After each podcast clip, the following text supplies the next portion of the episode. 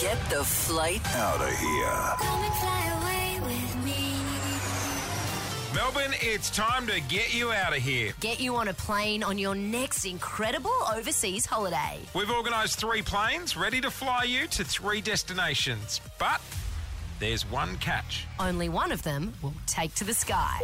My plane is taking you to Miami. Chuck the family in the car, drive up the road to Disneyland, Universal Studios, or just search the beach for Pitbull. Well, my plane is taking you all the way to New York City, the greatest city on earth. I'm going to give you cash for a helicopter flight over New York. You can see all the sights and sounds of the city from the sky. Forget them. Jump on my plane because we're going to Cancun, baby, where there's sun, there's surf, there's sand, and there's a boat party. So, which plane will you choose? To enter the boarding lounge, listen at 8 a.m. with us and all day on Kiss. The planes are filling up fast, so make sure you get amongst it today.